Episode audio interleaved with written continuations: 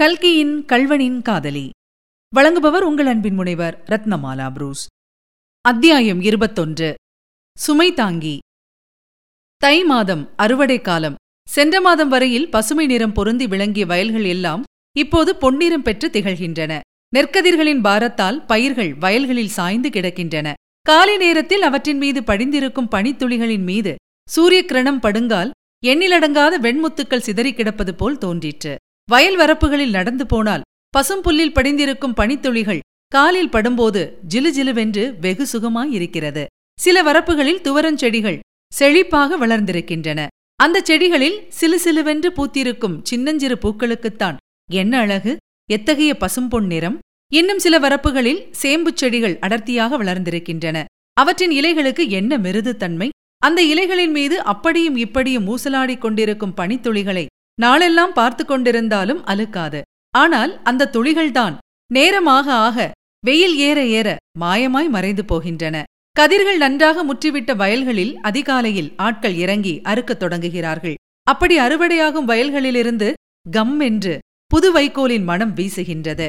அந்த வாசனையை முகர்ந்து கொண்டு அந்த காட்சியை பார்த்து கொண்டு வாழ்நாளெல்லாம் கழித்து விடலாம் போல் தோன்றுகிறது.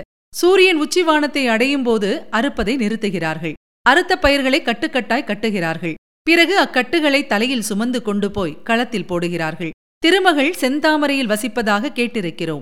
வருஷத்திலே பத்து மாதத்துக்கு இது உண்மையாயிருக்கலாம். ஆனால் தை மாசி மாதங்களில் மட்டும். நன்சை நில பிரதேசங்களிலுள்ள நெற்களங்களிலேதான் அவள் வசிக்க வேண்டும். அந்த மாதங்களில் நெற்களங்களின் காட்சி அவ்வளவு அழகாகவும் லக்ஷ்மி விலாசம் பொருந்தியும் இருக்கும். களத்தில் சில இடங்களில் டபார் டபார் என்று அடித்துக் கொண்டிருக்கிறார்கள். தானியம் முதிர்ந்ததும் வைக்கோலை போர் போராய் போடுகிறார்கள். நெல்லை குவித்து குவியல் குவியலாய் செய்கிறார்கள். களத்துக்கு நடுவில் ஒரு பெரிய ஆலமரம் விழுதுகள் விட்டு இறங்கி விஸ்தாரமாக படர்ந்திருக்கிறது. அதன் கிளைகளில் காக்கைகளும் குருவிகளும் இன்னும் பலவிதமான பட்சிகளும் அமர்ந்து கீதம் இசைத்துக் கொண்டிருக்கின்றன. ஆமாம் அவ்வேளையில் காக்கை கத்துவது கூட நல்ல சங்கீதமாகவே தோன்றுகிறது. புள்ளினங்கள் தங்களுடைய இறகுகளை அடித்துக் கொள்ளும் சப்தம் காதுக்கு இன்னிசையாய் துணிக்கின்றது. அந்த ஆலமரத்தின் அடியில் ஆங்காங்கே சில ஸ்திரீகள் எதிரில் கூடைகளுடன் உட்கார்ந்திருப்பதை காணலாம். இவர்களுக்கு அங்காடிக்காரிகள் என்று பெயர். இவர்கள் வைத்திருக்கும் ஒவ்வொரு கூடையும் ஒரு சின்ன கடை. அதில் வறுத்த கடலை கொட்டை வேக வைத்த சர்க்கரை வள்ளிக்கிழங்கு சுட்டுச் சோளக்கொண்டை வெற்றிலைப்பாக்கு புகையிலை இவையெல்லாம் இருக்கும். இவற்றை அவர்கள் நெல்லுக்கு விற்பார்கள். லாபம் தம்பிடிக்கு தம்பிடிதான். ஆனாலும் மொத்தத்தில் லாபம் ஒன்றும் பிரமாதமாயிராது. நாலனா சாமான்கள் கொண்டு வந்தால் எட்டனா நெல்லுடன் திரும்பி செல்வார்கள். அவ்வளவுதான். இம்மாதிரி அங்காடி விற்கும் பெண் பிள்ளை ஒருத்தியை தொடர்ந்து போகும் அவசியம் நமக்கு இப்போது ஏற்பட்டிருக்கிறது. அவள் களத்தில் தனக்கு பக்கத்தில் இருந்த இன்னொரு அங்காடிக்காரியிடம் சண்டை போட்டுக்கொண்டு சீச்சி உன்னை சொல்லி என்ன பிரயோஜனம்? உன்னை படைச்சானே பிரம்மா அவனை சொல்லணும் என்று கடுமையாய் பேசிவிட்டு அங்காடி கூடையை எடுத்து தலையில் வைத்துக்கொண்டு விறுவிறு என்று நடக்கத் தொடங்கினாள். அவள் வயல் வரப்புகள் வழியாகவே நடந்து சென்று கடைசியில் ஒரு வாய்க்காலின் கரையை அடைந்தாள். அந்த வாய்க்காலின் இருபுறமும் அடர்த்தியாக காடு மண்டியிருந்தது கரையோடு ஓர் ஒற்றையடி பாதை போயிற்று. கூடைக்காரி அந்த பாதையோடு போனாள். கொஞ்ச தூரம் நடந்த பிற்பாடு அந்த பெரிய வாய்க்காலிலிருந்து இன்னொரு சின்ன வாய்க்கால் பிரியும் இடம் வந்தது. அப்படி பிரியும் இடத்தில் ஒரு மதகு இருந்தது.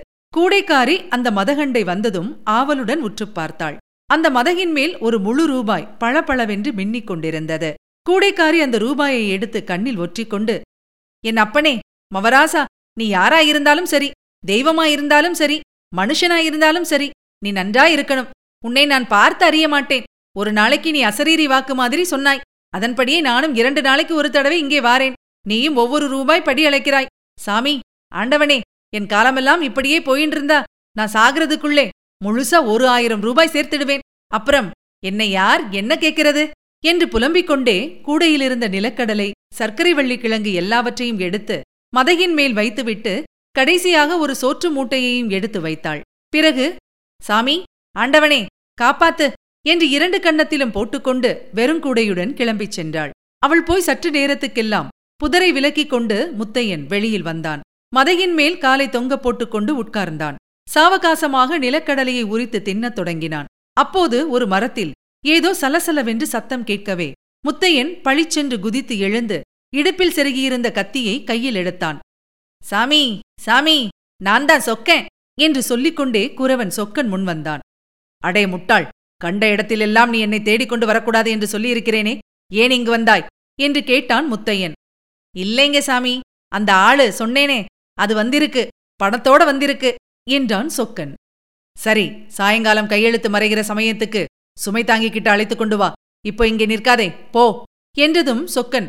அப்படியே ஆகட்டும் சாமி என்று சொல்லிவிட்டு போனான். அன்று சாயங்காலம் முன்னே லாக்கப்பிலிருந்து முத்தையன் தப்பிச் சென்ற இரவில் அவன் படுத்து தூங்கிய அதே சுமைதாங்கி மேடையில் ஓர் ஆசாமி உட்கார்ந்து அப்புறம் இப்புறம் பார்த்து ஒழித்துக் கொண்டிருந்தான். பொழுது சாயச் சாய அவனுடைய கவலையும் அதிகமாகிக் கொண்டிருந்தது. கடைசியில் சுமைதாங்கியின் பின்புறத்தில் ஏதோ சத்தம் கேட்டு அவன் திரும்பி பார்க்க அங்கே முகமூடி அணிந்த ஓர் உருவம் கையில் கத்தியுடன் நிற்க காணவும் உதறி அடித்துக்கொண்டு எழுந்திருந்தான். நல்ல வேளையாக அந்த உருவத்துக்குப் பின்னால் குருவன் சொக்கனும் தென்படவே அவனுடைய படபடப்பு ஒருவாறு அடங்கியது. என்ன ஐயா எங்கே வந்தே? சீக்கிரம் சொல்லு என்றான் முத்தையன்.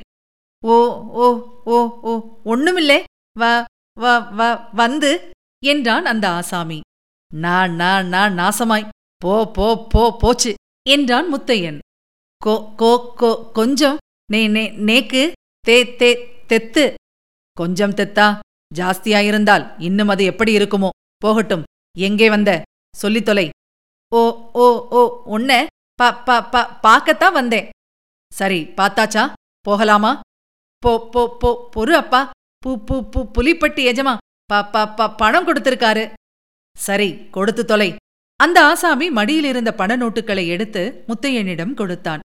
வா வா வா வந்து கா கா கா காரியத்தை மூ மூ மூ மூ முடிச்சிட்டாக்க இந்த சமயத்தில் குறவன் குறுக்கிட்டு இத பாருங்க ஐயா நீங்க சமாச்சாரம் சொல்றதுக்குள்ளே பொழுது விடிஞ்சு போயிடும். எங்கிட்ட தான் எல்லா சமாச்சாரமும் சொல்லிட்டீங்களே நான் விவரமாய் சொல்லிப்புடுறேன். நீங்க போய் வாருங்க என்றான். அந்த ஆசாமி ஆ ஆ ஆ அப்படியானா சரி என்றான். பிறகு குறவனை சமிக்ஞை செய்து அருகில் அழைத்து அவன் காதோடு அந்த போ போ போ பொம்பளைய ப ப ப பைசல் பண்ணிடணும் என்று கூறினான். இதுவரை நீங்கள் கேட்டது கல்கியின் கல்வனின் காதலி. வழங்கியவர் உங்கள் அன்பின் முனைவர் ரத்னமாலா புரூஸ். மீண்டும் அடுத்த அத்தியாயத்தில் சந்திக்கலாம். தொடர்ந்து இணைந்திருங்கள். இது உங்கள் தமிழோசை எஃப்எம் இதெட்டு திக்கும் எதிரொலிக்கட்டும்.